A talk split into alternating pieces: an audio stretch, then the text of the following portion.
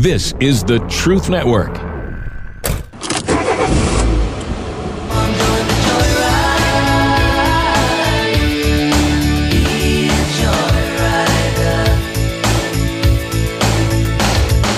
Welcome, fellow adventurers, to the Masculine Journey Joyride podcast. This is a brand new show from the guys you know.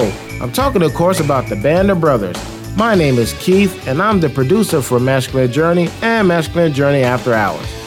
In this podcast, you will hear funny stories, exchanges, and thought provoking moments that will amuse you, make you smile, and draw you closer to Jesus Christ in your journey of life.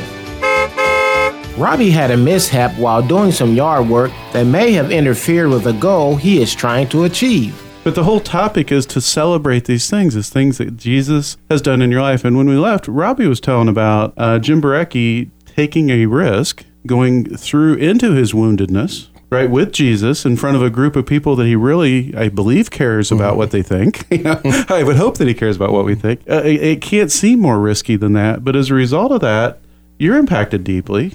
you know, I used to play the guitar at wedding, in my parents' weddings, and as they and my brothers and sisters, and I loved to play the guitar. But then I fell victim to some people saying I didn't play well, and so I, for thirty years, didn't play.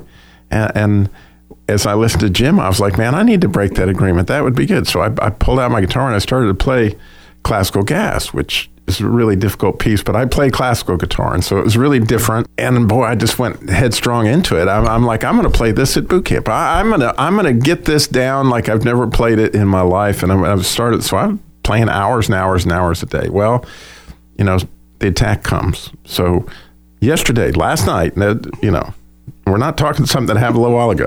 Last night, I decided to trim the bushes. And as I'm trimming the bushes and failing to use the directions of using both hands on the trimmer at all times, I decided to take one hand off and kind of make sure that the other one was just straight. And at what time it attacked my little finger.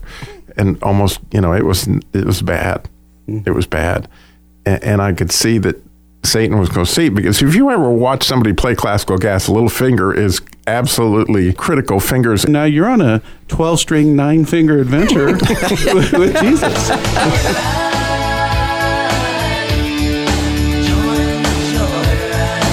So, from the guys of Masculine Journey, I'm Keith, and we'll see you down the road. This is the Truth Network.